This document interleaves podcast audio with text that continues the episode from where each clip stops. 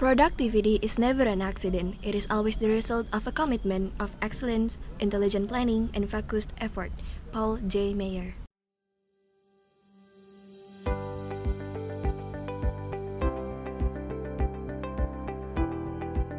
Selamat datang di podcast Nawaitu. Tempat di mana kita bisa berbicara banyak hal yang dimulai dari pemikiran kecil dengan nawaitu di hati. Saya Alfi Saya Ziva. Dan saya Adis. akan menemani kalian untuk beberapa menit ke depan. Inilah podcast Nawaitu. Here we are.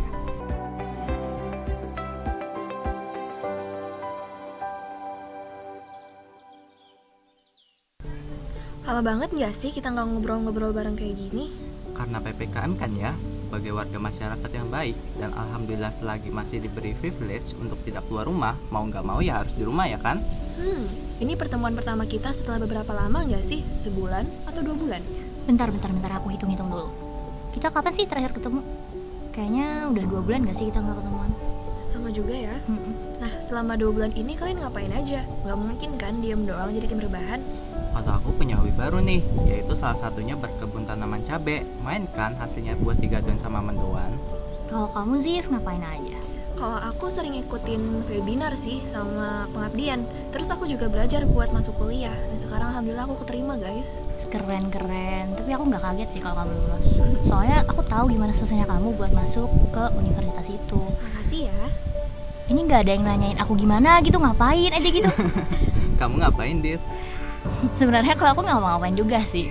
Kayak bantuin tugas adikku bantuin beres-beres rumah dan kayak biasanya aja. Cuman nih dari dengar kalian berdua tadi kayaknya aku ngerasa kalau aku nggak ngapa-ngapain deh. Kayak nggak ngelakuin sesuatu yang produktif aja gitu. Kayak sayang banget gak sih? Aku masih muda sebenarnya. Aku masih fresh masih segar. Kayak nggak ngelakuin sesuatu yang bermanfaat untuk diriku sendiri bahkan. Tapi nih bicara tentang produktif, sebenarnya aku juga masih bingung apa yang sekarang aku lakuin itu termasuk produktif atau enggak. Kayak produktif itu gimana sih? Bentar-bentar, aku coba searching dulu ya. Oke deh.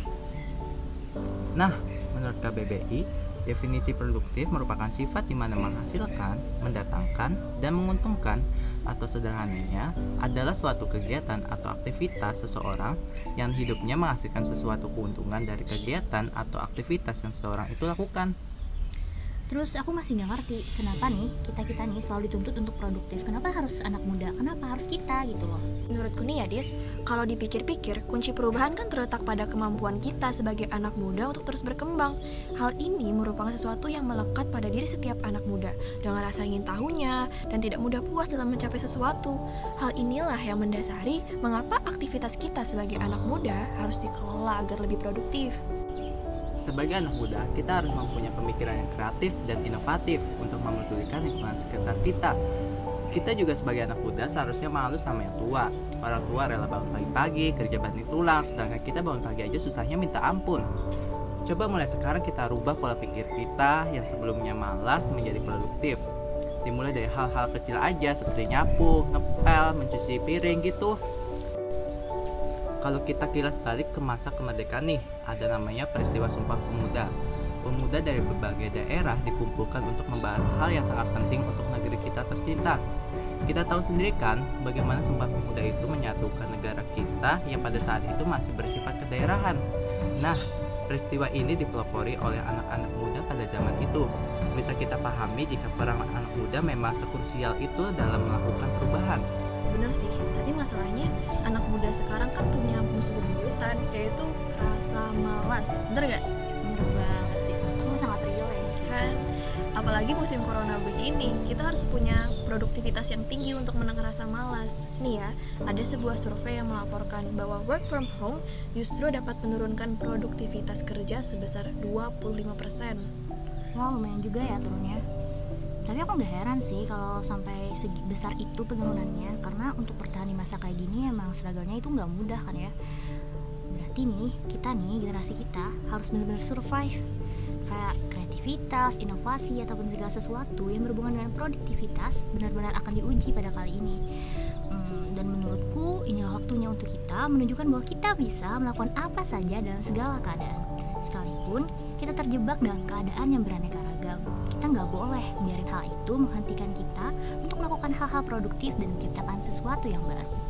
Coba nih lihat, dilansir dari Kementerian Koordinator Bidang Pembangunan Manusia dan Kebudayaan pada tanggal 21 Januari 2021 lalu, Badan Pusat Statistik telah merilis hasil survei penduduk 2020. Diketahui bahwa jumlah penduduk Indonesia per September 2020 sebanyak 270,20 juta jiwa atau bertambah 32,56 juta jiwa dari survei penduduk 2010. Bayangin aja, kalau setengah dari angka jumlah penduduk kita melakukan hal yang produktif yang berguna bagi negara, pasti negara kita bakal mengalami kemajuan kan? Apalagi kalau semua penduduknya. Ya udah deh, nanti aku coba deh cari-cari di sosial media hmm, apa aja yang bisa aku coba untuk produktif.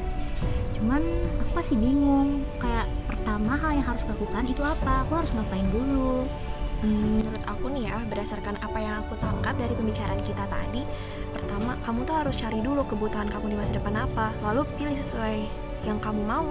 Kalau misalkan nih kamu tertarik dalam bidang grafis, kamu bisa coba bikin desain gitu. Misalnya juga kayak kamu seperti Alfi yang sukanya berkebun, kamu bisa mulai tanam-tanam cabai atau yang lainnya.